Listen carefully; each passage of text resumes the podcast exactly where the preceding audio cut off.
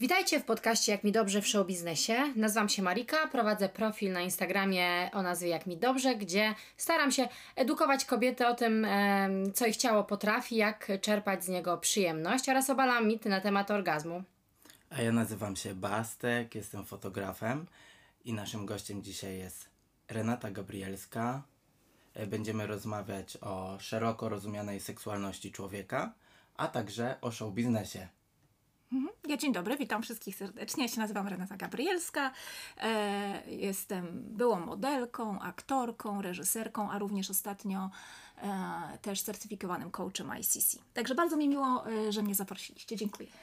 Powiem Ci, że ym, Twoja twarz jest jedną z najbardziej znanych, moim zdaniem, twarzy lat 90. W sensie, kiedyś ten show biznes był znacznie węższy, przez to, że nie działo się tak wiele i w telewizji, yy, no ogólnie wszystkiego było znacznie mniej, więc, ym, więc pamiętam, no Twoja twarz jest po prostu kultowa. Z tamtych czasów szczególnie. E, Właśnie sobie wczoraj też e, zaczęłam przypominać seriale, które kiedyś na, na dywanie siedząc mała dziewczynka oglądałam razem z mamą. I właśnie przypomniałam sobie o Złotopolskich, o Ewie Kowalskiej. tak. Jak patrzysz na, y, na tę postać po tylu latach? Y, No, grając przez kilka lat tak, y, tak gęsto, bo jakby byłaś tam jedną z, naj, z głównych ról. Jak się patrzy po tylu latach na taką postać? Mm, Wiesz, no to był dla mnie taki czas bardzo ciekawy, bardzo takiego też, wiesz, y, mm, dużego mojego roz, rozwoju, można powiedzieć. Ja nie jestem profesjonalną aktorką, ja tak naprawdę jestem, skończyłam prawo, więc w ogóle to, że się pojawiłam przed kamerą było dla mnie taką niesamowitą e, przygodą, czymś takim nowym, bardzo nowym doświadczeniem. Ja się bardzo dużo w tym czasie uczyłam. Uczyłam się bardzo dużo warsztatu, ponieważ miałam tę przyjemność pracować z bardzo profesjonalnymi, doświadczonymi aktorami, więc dużo się od nich uczyłam. E, Dużo się też uczyłam od reżyserów, którzy, ym, którzy pracowali wtedy, wtedy ze mną na planie.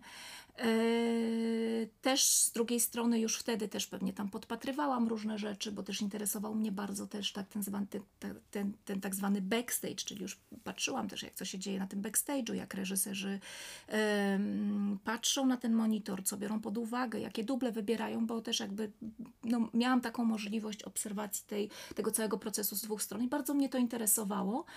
Ym, mm, Postać, którą y, grałam, no, mm, y, też była bardzo ciekawa, dlatego że jeżeli już mówimy też trochę o tej seksualności, to była taka, ta, ta postać, to też taka dziewczyna uwikłana, można powiedzieć, w takie, takie dylematy miłosno, no, może również związane z jakimś tam pożądaniem, seksualnością, ale bo też była w związku z bardzo takim dojrzałym, starszym mężczyzną, a jednocześnie e, gdzieś tam e, tego, tego starszego mężczyznę grał Leszek Teleszyński, natomiast gdzieś tam cały czas e, ta jej pierwsza miłość, czy taka miłość, która się tam pojawiła, grana przez e, Piotrka Szwedesa, więc taka kobieta pomiędzy dwoma mężczyznami, pomiędzy tą doświadczeniem, e, pewnym bezpieczeństwem, a z kolei można powiedzieć taką trochę szaloną miłością, może jakimś tam pożądaniem.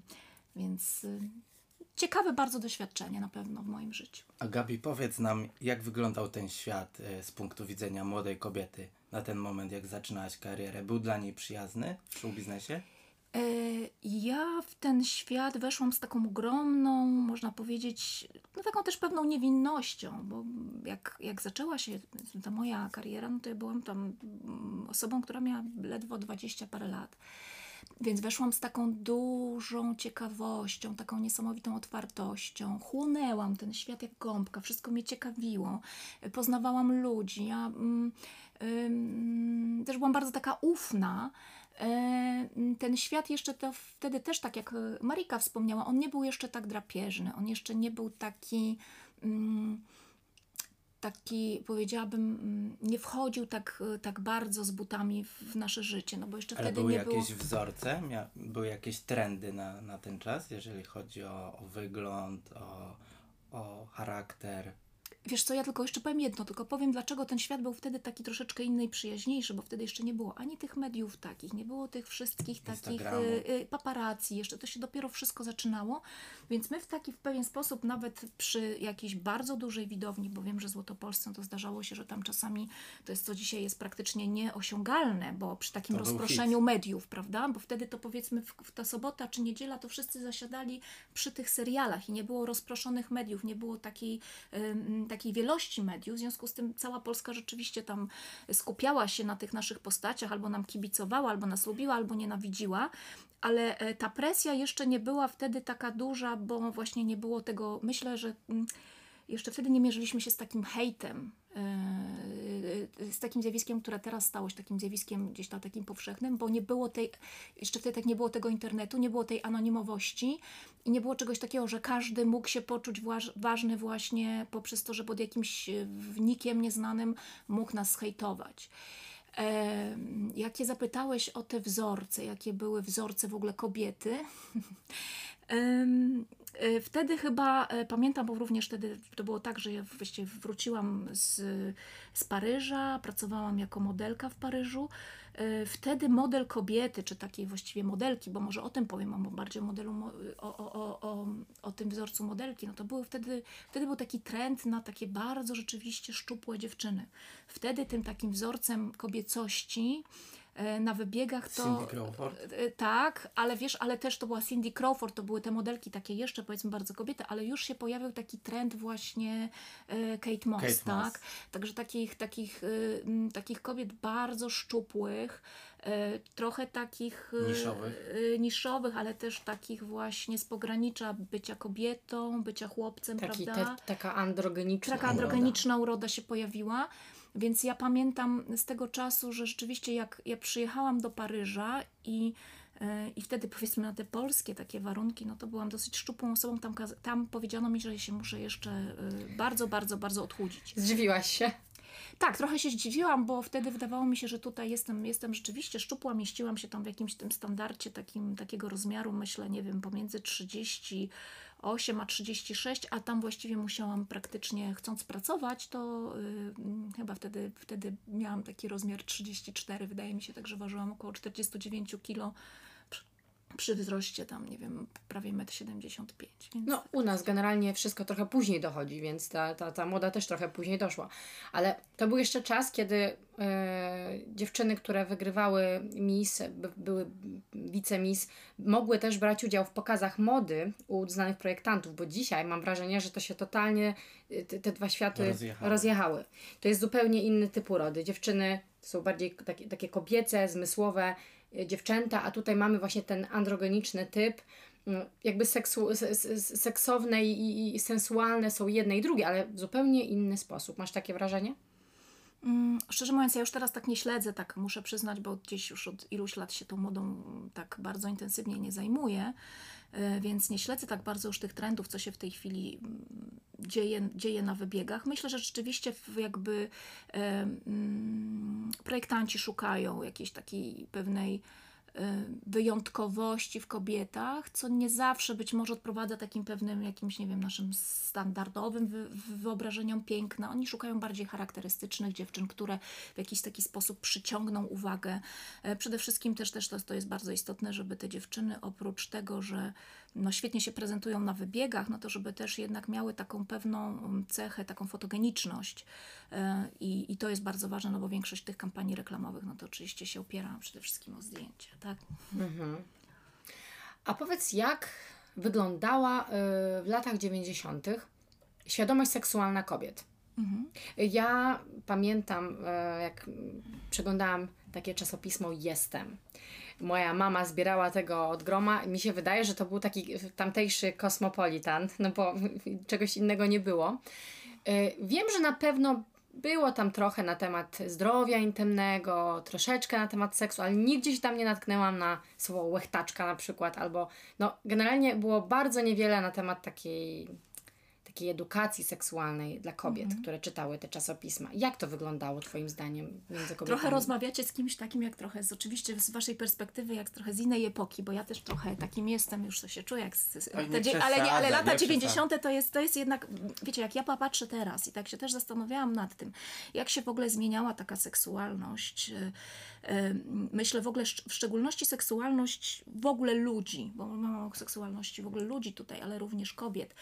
I tak się zastanawiałam, mm, zaraz myślę, że tutaj absolutnie masz rację, bo to, to, to się wszystko tam, lata 90., to się tam pewne rzeczy w Polsce otwierały, no bo myślę, że takim w ogóle przełomem, jeśli chodzi o taką świadomość i, i, i kobiet y, w ogóle na świecie, no to przede wszystkim było w latach 60. w ogóle udostępnienie kobietom pigułki antykoncepcyjnej. Dzięki pigułce antykoncepcyjnej my kobiety y, mm, no, stałyśmy się w jakimś sensie y, wolne, no bo nie, nie nie był, każdy nasz, powiedzmy, nie wiem, kontakt seksualny, czy każda przygoda nie była obarczona tym ogromnym, prawda, ryzykiem zajścia w ciążę i ponoszenia tych y, wszystkich konsekwencji y, z tym, z tym, z tym idących.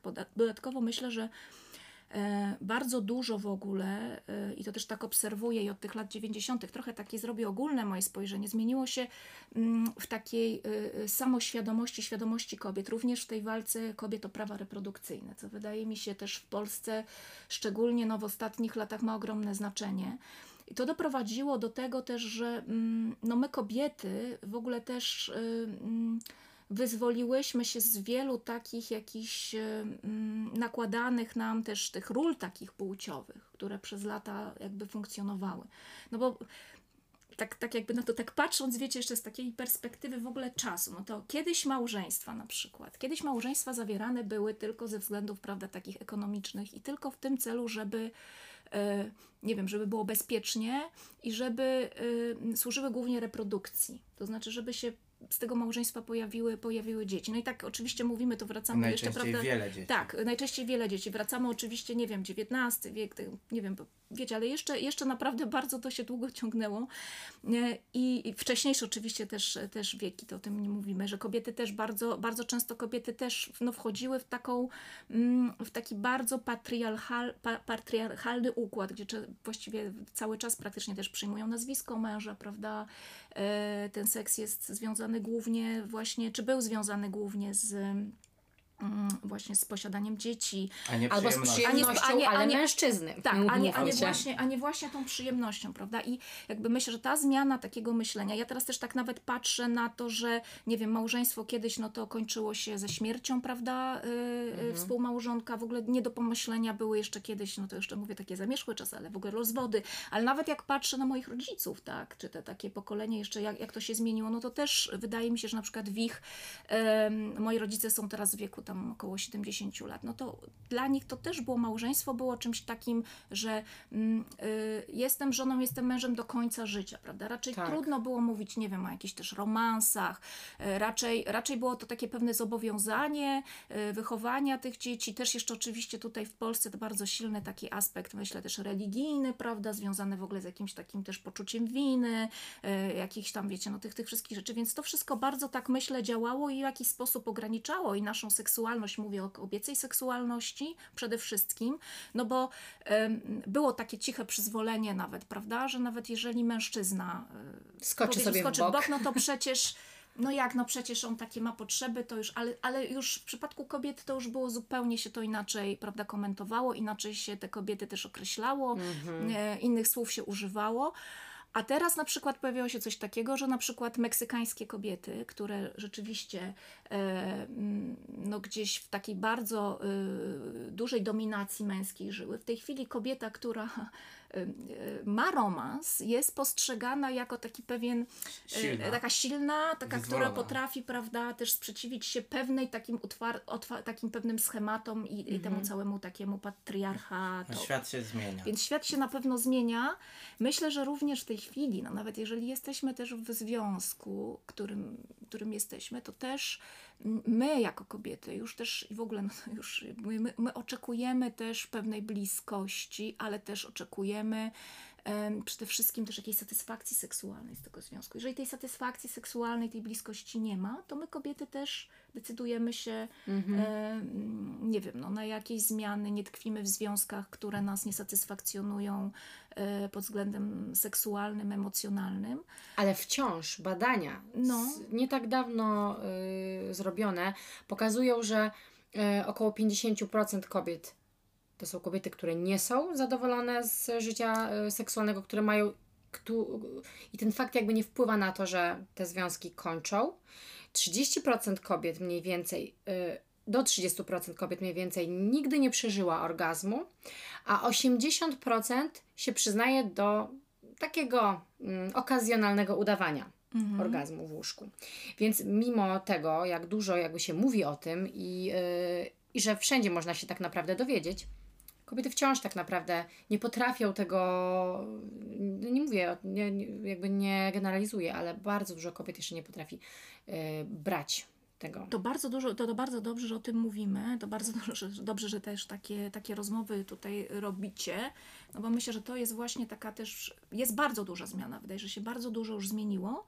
Natomiast rzeczywiście na pewno to też jest pewnie dosyć takie też środowiskowe, że pewnie te kobiety, które są w większych miastach trochę inaczej o tym myślą, kobiety gdzieś tam pewnie na, No na w różnych miastach inaczej. Natomiast na pewno, e, na pewno, na pewno trzeba mówić o tym, że my jako kobiety w związkach, czy nie wiem, czy, czy, czy, czy w relacjach, czy w małżeństwie też mamy prawo do, do przyjemności, do czerpania przyjemności z seksu, a nie tylko jakby, żeby to był nasz e, tak zwany Obowiązek. obowiązek, prawda?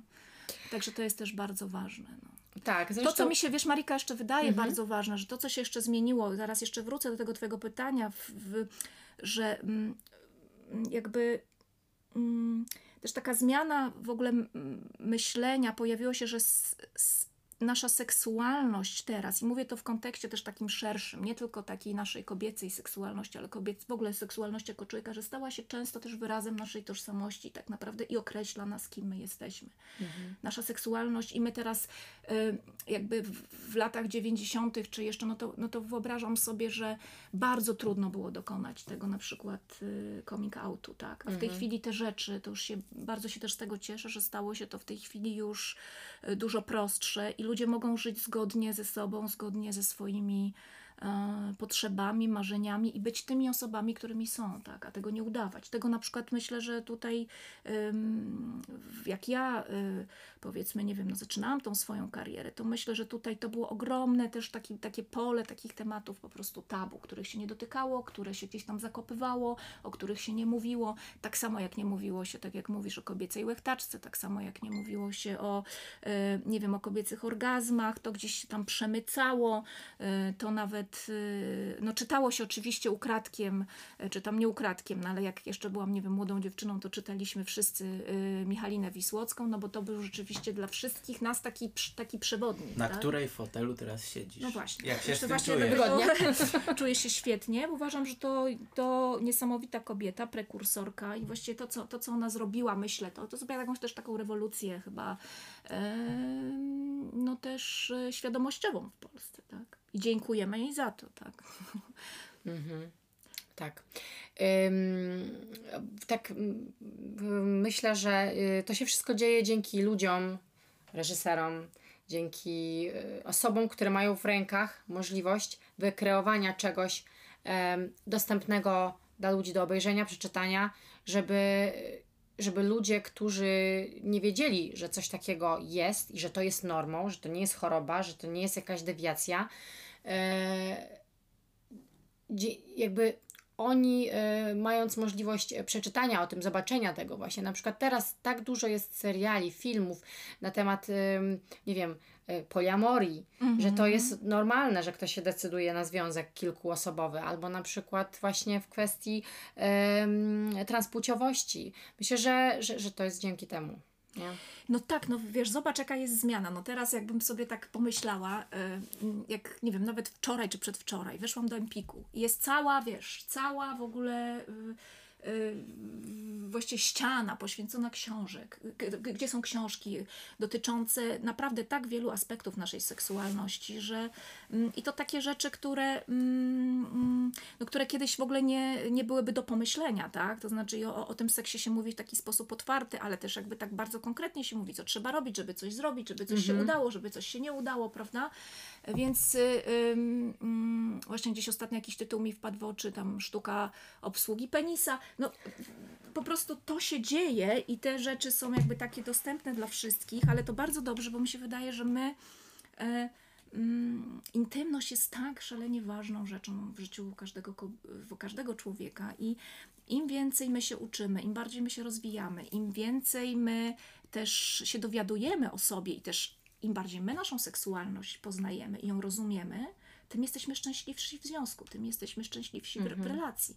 I dzięki temu tym, tym jest szczęśliwsze nasze życie, więc ja myślę, że tutaj ym, ym, ta, ta świadomość w stosunku do lat 90 to jest w ogóle przepaść, to jest w ogóle przepaść. Mhm. To jest coś, co jest dla mnie, jakbym tak sobie pomyślała, to jest w ogóle, słuchajcie, no jak my się dowiedzie, dowiadywaliśmy, słuchajcie, o tym Od seksie? znajomych. I to takie Od rzeczy znajomych, dziwne. I to takie Z jakieś, gazet. jakieś gazet, jakiś ktoś coś tam powiedział. Potem ja powiem, Boże, jak to w ogóle tutaj, to jakieś... No właśnie. Tak, tak, że, że co? Ja pamiętam, ja, No. e, ja pamiętam, no ja byłam wtedy jeszcze dzieckiem, ale e, ja miałam taką, mam taką mamę, że mogłam do niej przyjść i powiedzieć, e, co to znaczy, na przykład jakieś słowo, jakiś wulgaryzm, którego się dowiedziałam i ona tego nie spychała pod dywan, tylko po prostu dobra, usiądź, porozmawiamy i mówiła mi. Na przykład jak się dowiedziałam, że ktoś tam komuś coś liże, nie?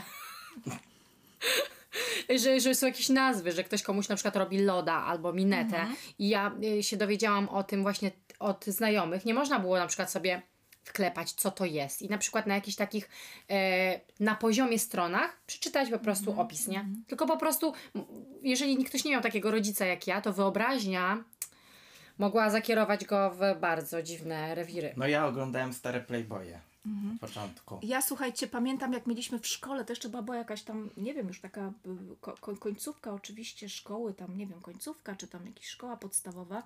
No i pamiętam, że w ogóle jeszcze jakieś takie mity krążyły, słuchajcie, aż to aż jest abstrakcja po prostu w tej chwili, że na przykład kolega mówił, że to jakieś i on taką wersję dostał gdzieś tam od rodziców, tak, że jest jakieś nasionko, które kiełkuje w uchu, znaczy sadzi się to nasionko w uchu, z tego nasionka wyrasta jakaś roślina, potem ta roślina kwitnie, to nasionko kobieta musi połknąć i Poważnie? wtedy jest, y, i wtedy zachodzi w Tego nie ciąży. słyszałem. Nie, no wiecie, no to są, to są takie rzeczy, jak dzieci, dzieci sobie tam w szkole podstawowej jeszcze jakieś takie rzeczy po prostu opowiadają. No więc ta świadomość rzeczywiście była na poziomie trochę też takiego bociana, tak? Który, Kapusty. który Tak. przynosi po prostu dzieci. Tak, no I kto by w ogóle wpadł do. y, Bo oczywiście naturalne by było, że, że czy dziewczyna młoda i młody chłopak jakoś tak zaczynają uprawiać seks, nie wiedząc w ogóle, że to jest seks i że można tam zajść w ciążę, skoro to bocian przynosi dzieci, nie? No, no właśnie, więc w ogóle, w ogóle te rzeczy były tak zupełnie, wiecie, na, na jakimś zupełnie Cieszmy innym się, poziomie. że to idzie w dobrą stronę. Tak, cieszmy się, że żyjemy w takich czasach już, że dożyliśmy takich Tak, czasów. tak. Ale Gabi, ja chcia, chciałem jeszcze zapytać o tą, o tą właśnie nagość w showbiznesie, bo no, byłaś dwa razy na okładce Playboya. E, ostatni raz w 2002 roku, jeżeli dobrze pamiętam. I powiedz z, z tej strony modelki, jak to się zmieniło na przestrzeni czasu? Czy teraz łatwiej jest pozować nago, czy, e, czy było wtedy trudniej e, przez brak e, tych e, wszystkich mediów, o których wspominałaś? Ja dwa razy rzeczywiście pozowałam do Playboya. E, Trzeci raz byś się odważyła? Czy trzeci raz bym się odważyła? Tak. Teraz, czuję, się dobrze ze sobą. Czuję się naprawdę dużo, bardzo dobrze ze sobą, mimo że e, już nie powiem, ale wczoraj skończyłam 50 lat, ale czuję się dobrze, dużo biegam, mam fajne ciało. Kobiety uważam, są że... jak wino, im starsze, A tym poza lepsze. tym, wiesz, a poza tym teraz się wszyscy, y, jest taka, oczywiście taki żart, że, e, że jak to, że New 40, y, że, że 40 jest nową 20, 50 jest, więc to się wszystko prze, przesuwa. Tak. Ale słuchajcie, mm, takie, takie małe tylko wprowadzenie. W, w latach wtedy, kiedy ja, to, był, y, to była końcówka lat, pierwszy Playboy chyba to był tam jakoś, nie wiem, 99, czy, czy no jakoś tak, drugi był 2002. E, Wtedy Playboy był prowadzony przez Marcina Mellera, który był wtedy redaktorem naczelnym. I on miał taki pomysł na to, żeby y, robić takie sesje bardzo takie ładne, takie, takie powiedziałam, takie artystyczne. Zatrudnia, zatrudniał wtedy Playboy bardzo dobrych fotografów. Y, My zresztą miałyśmy też taką ciekawą, to była też ciekawa rzecz, bo my miałyśmy wtedy też wpływ na to, jak ta sesja będzie wyglądała. Czyli jak się Playboy do mnie zgłosił, to oni z takim też dużym jakby pewnym takim szacunkiem, więc poprosi, poproszono mnie, że jeżeli ja mam pomysł na tą sesję, to ja mogę ten pomysł swój przedstawić. Czyli nie, nie, nie wchodziłam w coś y, na zasadzie, że proszę, tutaj mamy tak i tu masz tak zrobić, tak, taką pozycję czy coś, tylko po prostu ty wymyślasz tą sesję, kreujesz. Więc dla mnie to też było ciekawe, ponieważ ja sobie oczywiście powybierałam różne inspiracje, powiedziałam, dobrze, to tak, tak, tak możemy zrobić i była tam pełna akceptacja i pełny szacunek jakby do tego, w jaki sposób y, ja chcę być tutaj sfotografowana. Mm. Było to dla mnie bardzo ciekawe doświadczenie, natomiast wtedy, wtedy, wtedy ja no, rzeczywiście sporo się medialnie udzielałam, grałam w, grałam w serialach. Dużo kobiet wtedy z tak zwanego takiego show biznesu, rzeczywiście w tym Playboyu wtedy brało udział, bo te sesje miały jakąś taką swoją magię i taki czar. Ja, ja się bardzo dobrze w, w, w, ja się bardzo dobrze na tych sesjach czułam obydwu. E, Dlatego, że one były jakby tak w zgodzie, wszystko było w zgodzie ze mną. Ja uważałam wtedy, że ponieważ pracuję jako aktorka, to pracuję ciałem i to jest część mojego również jakby tego zawodu i tutaj nie ma nic takiego, co ja bym, czego ja bym się mogła wstydzić czy ukrywać. E, Więc już uważałam to, że to jest część mojej po prostu też e, pracy, mojego no i mojego jakiegoś, to tak, no, no to to jest nic, y, nie wykraczam poza jakiekolwiek tam, nie wiem, y, nie robię nic, nic złego o, w tym sensie.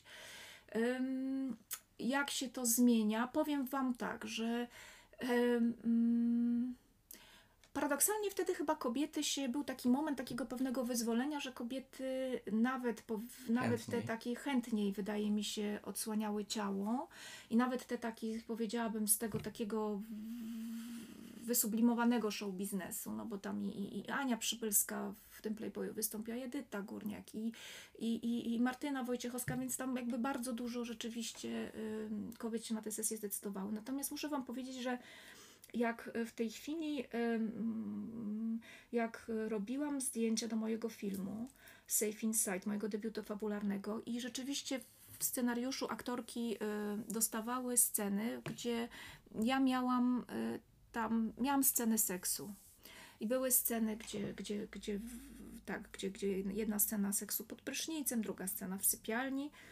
I ponieważ cast też miałam akurat międzynarodowy, ale jak podpisywałam umowy, bardzo dużą wagę agenci przywiązywali do tego, w jaki sposób sformułowane są te zapisy o, o nagości. Wydaje mi się, że to jest trochę takie pokłocie, pokłosie e, tej całej sytuacji związanej z mitu, że kobiety się jednak jakoś tak po tej, po tej całej sytuacji, yy, szczególnie aktorki, już tak chętnie Zdystansowały. i już tak chętnie nie pokazują sw- swojego ciała. Jest to obłożone wieloma prawnymi yy, Kruczkami. kruczkami, zapisami. Ja zresztą miałam też taką sytuację, że yy, mm, podobała mi się bardzo jedna, aktor, jedna aktorka y, do pierwszoplanowej roli i ona y, w, od razu na początku zaznaczyła, że ona się nie zgadza na, mm, na pokazywanie jej ciała w filmie. A młoda dziewczyna, piękna i jakby wiecie, no to też nic tam jej nie brakowało, ale już y, od razu była taka bariera na wejściu. Mhm. Więc tutaj jako reżyser też musi, jako, czy jako reżyserka też musiałam sobie zadawać pytanie, na ile pewne rzeczy związane na przykład z intymnością, z pakowaniem są dla mnie ważne w tej scenie, na ile ja chcę tą intymność pokazać i w jakim zakresie tą intymność chcę pokazać. Ponieważ dla mnie ta intymność była o tyle ważna w tym filmie, ponieważ też pokazywałam, pokazywałam takie mm, też no taką, takie też rozbicie tej młodej kobiety pomiędzy wyborem właśnie jednego mężczyzna, drugiego. I chciałam również, ważne było dla mnie w tym filmie również pokazać te sceny y, seksu, bo chciałam pokazać jak inaczej wygląda seks z jednym mężczyzną, a jak inaczej z drugim, więc chciałam pokazać tą pewną różnicę w sposobie, jak tam jeden ją dotyka, w sposobie, jaki dotykają drugi, jak, jaka, jaka jest ta namiętność, prawda, w obu tych aspektach, w związku z tym było to dla mnie ważne. I wydawało mi się właśnie, to co też powiedziałam wcześniej, że ta seksualność tej kobiety i ten wybór y, też był związany w, w, z jakąś też jej tożsamością i tym, c- kim ona jest jako człowiek, czego ona potrzebuje też jako kobieta, również w tej sferze seksualnej. W związku z tym, y, no jeżeli miałam już takie obostrzenia ze strony agentów, że w ogóle tam, prawda, mam dublerkę brać do różnych scen, że w ogóle już tam nic nie mogę praktycznie pokazać, bo tam był taki zapis, że że właściwie nawet nie mogłam pokazać yy, Piersi. sutków, Mhm. tak? Także to było to, no to ja sobie myślę, no to jak, jak ja Jak mam, ja pokażę jak to ja mam pokazać w piersi? ogóle piersi, jak mam pokazać ten zak, że nie mogę pokazać jakoś to A zasłaniać. czy mam, jest to dla było- Ciebie profesjonalne? Mm, Ja nie chcę tego y, bastek oceniać. Myślę, że to, y, to już się decydują, prawda, mm, aktorki podejmują swoje decyzje jakieś tam o swojej karierze, to jest ich decyzja. Ja nie No chcę każdy tego ma swoje oceniać. granice. Każdy ma swoje granice i ja myślę, że ja jako e, też tutaj. e, No tak, w ale powiedziałaś, że- Chcę, zdecydowałam się, bo dla mnie to było, y, dla mnie ten aspekt y, y, w filmie i w, w charakterystyce tej postaci, którą tworzyłam, był ważny, więc nie wyobrażałam sobie, że tych scen po prostu będę jakoś ok- okroiwać te sceny, czy pokazywać w jakiś sposób sztuczny, tak? Czy taki jakiś nieprawdziwy. Starałam się oczywiście e, na planie, no to też zapewnić maksymalną, maksymalną intymność, maksymalne bezpieczeństwo, no bo wiem jak No właśnie, jakie warunki, jakie warunki według Ciebie, a widziałaś je z dwóch stron, bo i ze strony modelki, aktorki i ze strony reżysera, powinny być przy takich intymnych scenach, żeby aktorka, modelka czuła się bezpiecznie?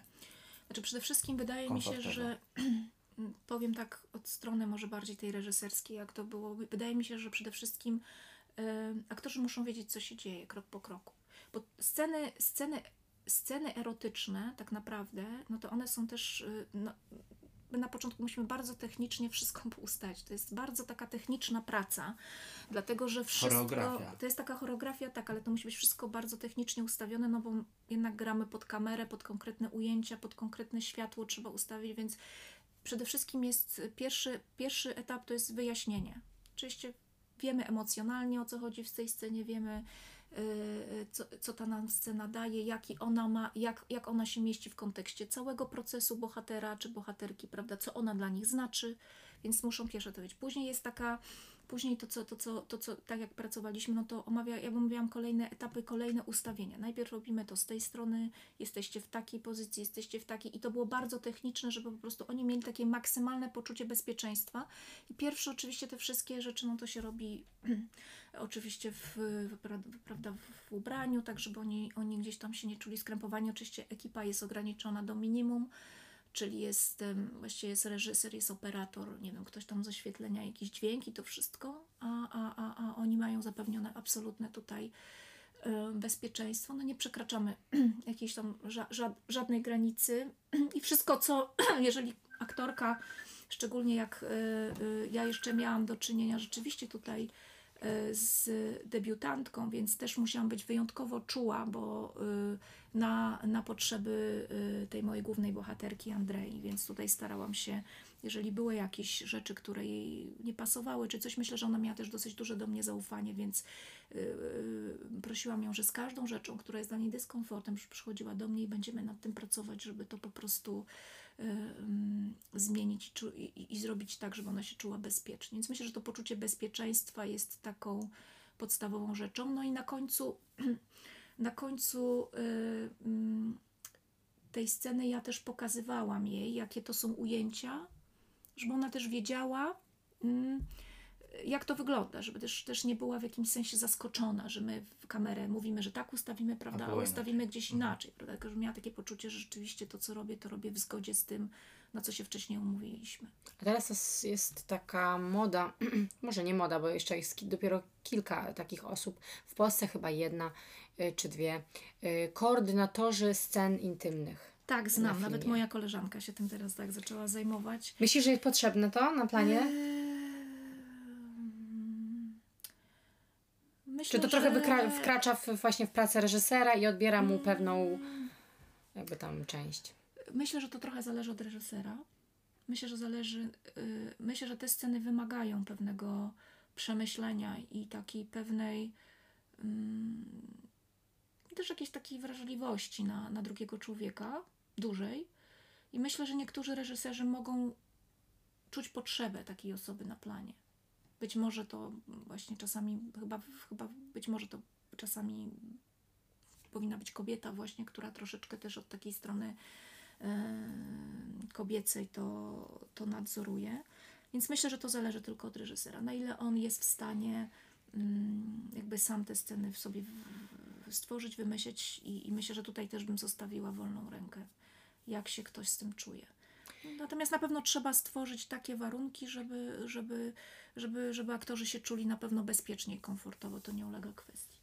Dobra, a ja bym teraz e, przeszła do tematu seksualności kobiety jako jej, e, nie nie ogólnie kobiet, tylko jej na przestrzeni lat. Ja na przykład mam takie wrażenie, że, e, że teraz jest mój najlepszy czas. Nie? Jak miałam 20 lat, nie, nie, niewiele wiedziałam na temat swojego ciała, nie, nie, nie potrafiłam też o, zawalczyć o różne rzeczy. Krępowałam się, nie byłam pewna siebie, może tak jak teraz. E, zresztą też się często mówi, jakby dziewczyny, które przekraczają tą 30, 30 urodziny, zawsze sobie mówią, dobra, najlepsze orgazmy podobno mają być po tej 30. E, jak z Twojego punktu widzenia kształtuje się ogólnie seksualność kobiety na przestrzeni lat? No myślę, że na pewno rośnie świadomość, to co powiedziałaś, więc myślę, że jest taka mm, świadomość tego, co lubię, co mi sprawia przyjemność. Kobiety sobie to, to na pewno też u mnie to to jest, na pewno ta świadomość jest większa.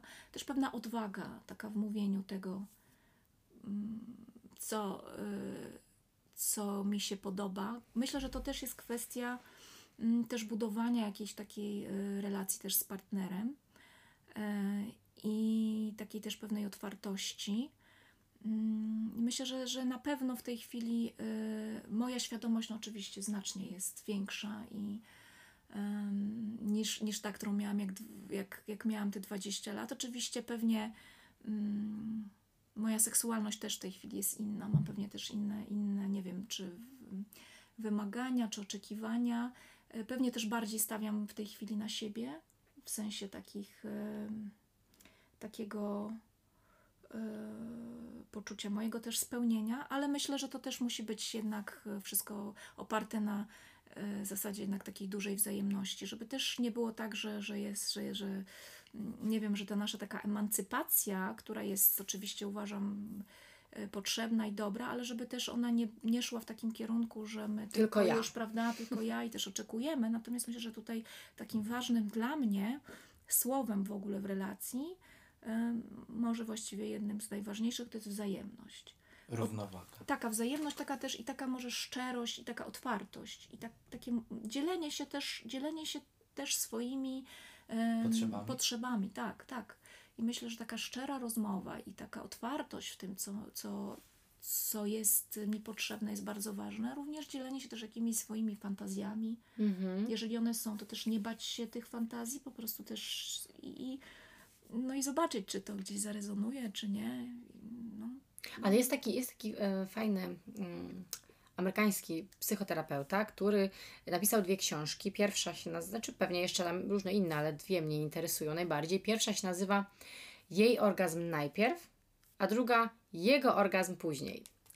E, I oczywiście jakby wzajemność i rozmowa, szczerość jest na pierwszym miejscu, ale w związku z tym, że kobiety dochodzą dłużej zazwyczaj, potrzeba takiej intensywnej, ale rozciągniętej w czasie stymulacji. U mężczyzn to bardzo często y, następuje szybciej, jeżeli zapewnimy kobiecie najpierw full wrażeń, a później skupimy się na mężczyźnie, no to mamy wtedy y, jakby pewnik, że oboje będą usatysfakcjonowani. usatysfakcjonowani. Jeżeli zrobimy tak, że będzie ta wzajemność, no to jednak mm, no, bardzo często się zdarzy, że on dobiegnie do tej mety wcześniej.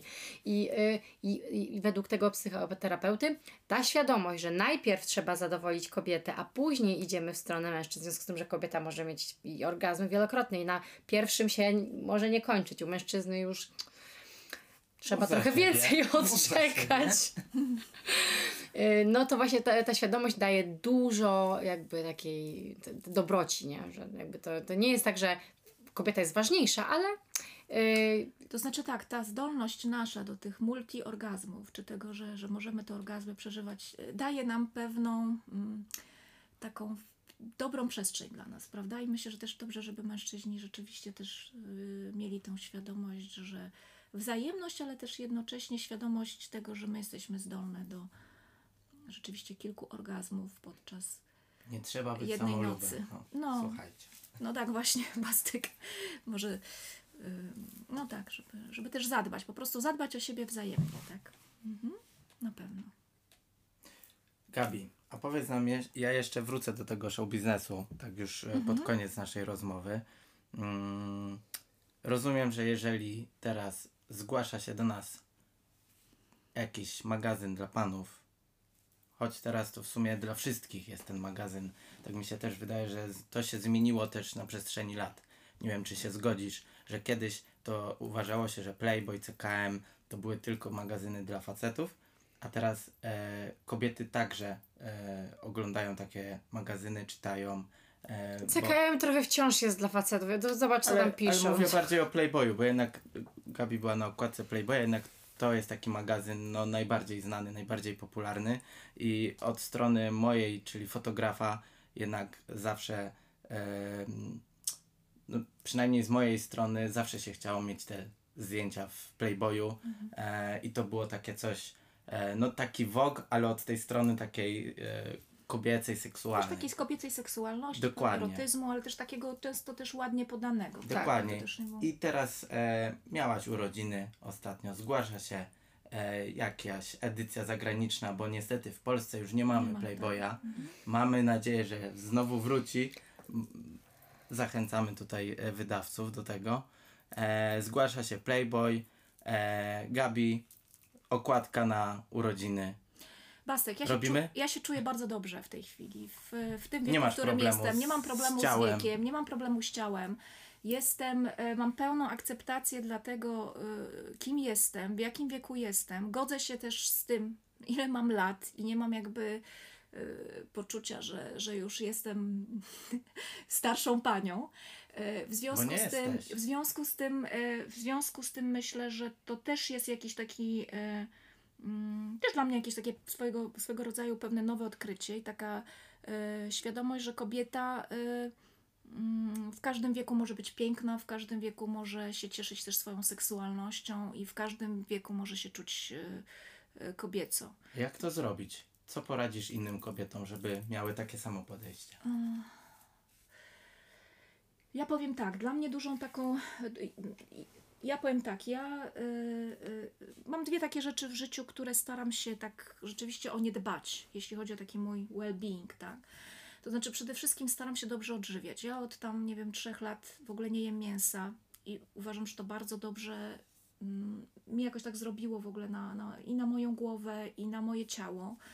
Więc bardzo dbam o tą dietę, bo to jest y, mm, coś takiego, że wiecie, jedna rzecz, którą zrobisz w swoim życiu, czyli o jedną rzecz zadbasz i, mm, i ona, dieta moim zdaniem jest takim czynnikiem globalnym, który ws- wspiera, ws- wpływa na cały nasz organizm, bo uważam, że on wpływa i na nasze zdrowie, i na nasz wygląd, być może również na naszą seksualność, to jak się odżywiamy, prawda? Wydaje mi się, że to, Mhm, to no, wszystko ma wątpienia. znaczenie, tak? Więc jedna rzecz to jest dieta, a druga rzecz to jest... ym, bo ja uważam, że te dwie rzeczy bardzo się łączą. Uważam, że bardzo się łączy aktywność fizyczna, bardzo się łączy też z naszą psychiką. I e, ja, e, można powiedzieć, w, momencie, kiedy w 2017 roku zrobiłam taki dosyć duży challenge, bo e, wybrałam się w Himalaje i zrobiłam trekking pod Z Basecamp wadą serca, co podkreślmy. pod Basecamp, gdzie byłam prawie na 6000 metrów, ale mm, to mi też pokazało, że ja mm, no w wieku tam, prawda, wtedy nie wiem, to było tam 44 lata, że ja mogę, że jestem silna, mimo też, prawda, już 44 lat. E, I to też pokazało, zaszczepiło mi jakąś taką, mm, taką pewną systematyczność do wysiłku fizycznego. Ja właściwie po powrocie z tych Himalajów bardzo regularnie też e, ćwiczę.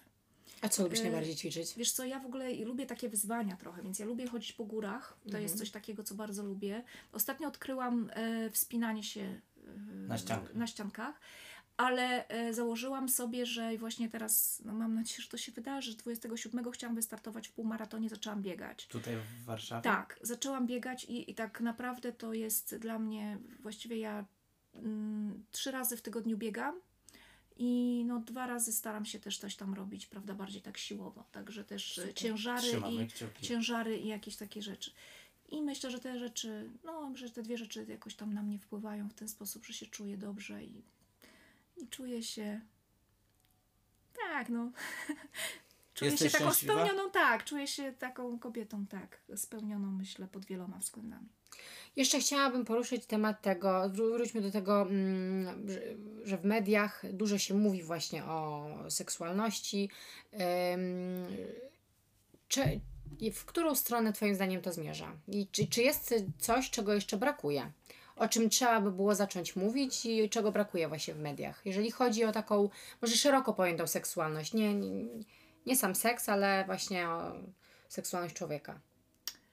No myślę, że w ogóle to jest. y, mm, Myślę, że trochę redefinicji powinna po, mm, y, podlegać w ogóle instytucja małżeństwa, bo myślę, że to jest też taka instytucja dosyć jednak jakby.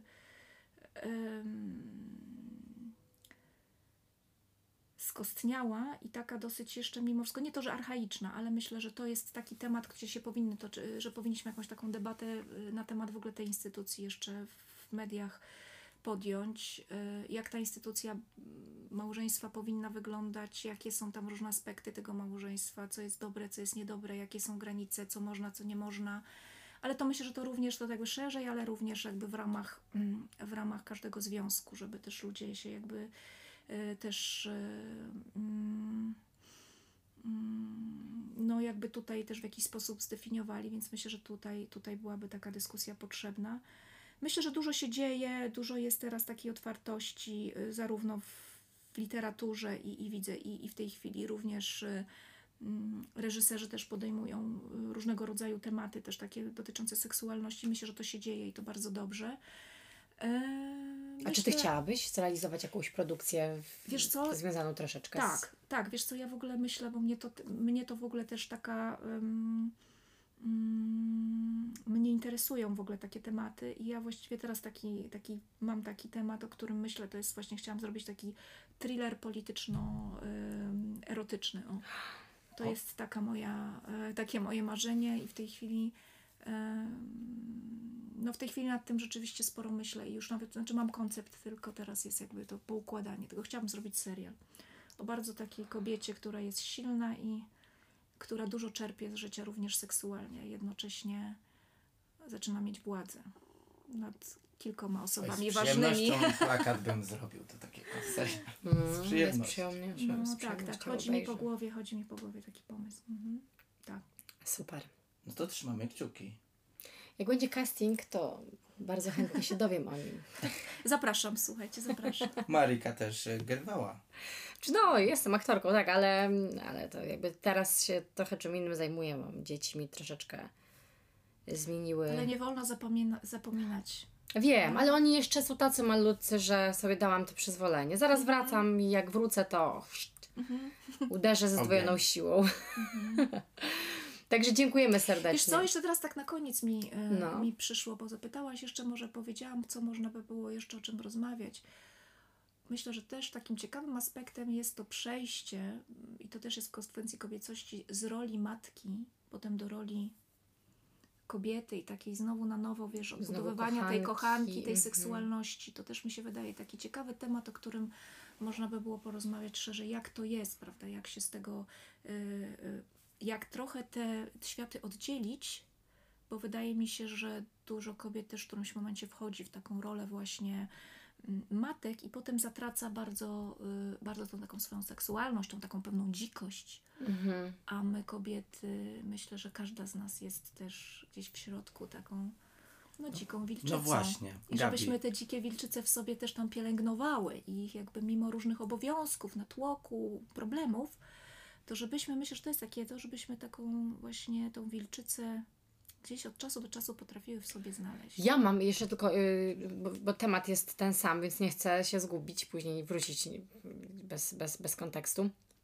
Ja uważam, że z mojego punktu widzenia, i tak jak sobie czytam dużo na ten temat, że żeby nie zatracić tej dzikości, to warto jest mieć yy, zawsze z tyłu głowy, że yy, ta satysfakcja seksualna nie musi płynąć zawsze z, z kwestii zbliżenia z mężczyzną. Jeżeli będziemy sobie mm, nie, nie robić zbyt długich przerw po, tym, po porodach i po, po tym zostaniu mamą, z dostarczania sobie przyjemności seksualnej, choćby samej, to utrzymamy troszeczkę tą taką tą, tą, tą dzikość na poziomie, że ona nie spadnie już do zera, a później wrócimy jakby No właśnie Marika, to też może jest ważne, żeby właśnie też trochę y, edukować kobiety w tym kontekście, żeby one też zadbały same o siebie, żeby też nie było tak, Tak. prawda, że my tylko No e, tak, tak. liczymy na Jesteśmy mężczyzn, musi się mężczyzna pojawić, od albo my jesteśmy same też samowystarczalne. No wiesz, w tej chwili można nawet, że tak powiem, komórki jajowe e, sobie zamrozić, Dokładnie. tak? I można długo bardzo jeszcze jakby funkcjonować, żyć. Ale to jest- macierz- Ale wiesz, i kobiety przecież w tej chwili mogą, nie potrzebują mężczyzn tak I naprawdę. wiesz dlaczego to jest piękne? Bo to pokazuje, że mężczyzna, jak nam jest potrzebny, to już do głębokiej relacji. Nie jest nam potrzebny do tego, żeby zrobić dziecko, nie jest nam potrzebny, żeby zrobić nam dobrze. Jest nam potrzebny, jeżeli jest nam naprawdę potrzebny duchowo. I, Tak, i, bo my też- żeby nas wspierał. My tak? też potrzebujemy od mężczyzn miłości, bliskości, wsparcia. A seks czy ta seksualność są jakimś takim pięknym dopełnieniem tej intymności. Mhm. I tym pięknym, aha, ty jeszcze Ja coś chciałem powiedzieć na koniec o tej dzikości, że w 2002 roku właśnie Playboy napisał na okładce przy twoim nazwisku dzika i piękna. Ja myślę, że to się nie zmieniło i dalej jest to aktualne. Mm, tak, otóż to. Dziękuję, dziękuję. Dziękujemy bardzo za rozmowę. Dziękuję bardzo. Naszym gościem Renata Gabrielska. Dziękuję kochani, dziękuję serdecznie. Do usłyszenia. Do usłyszenia.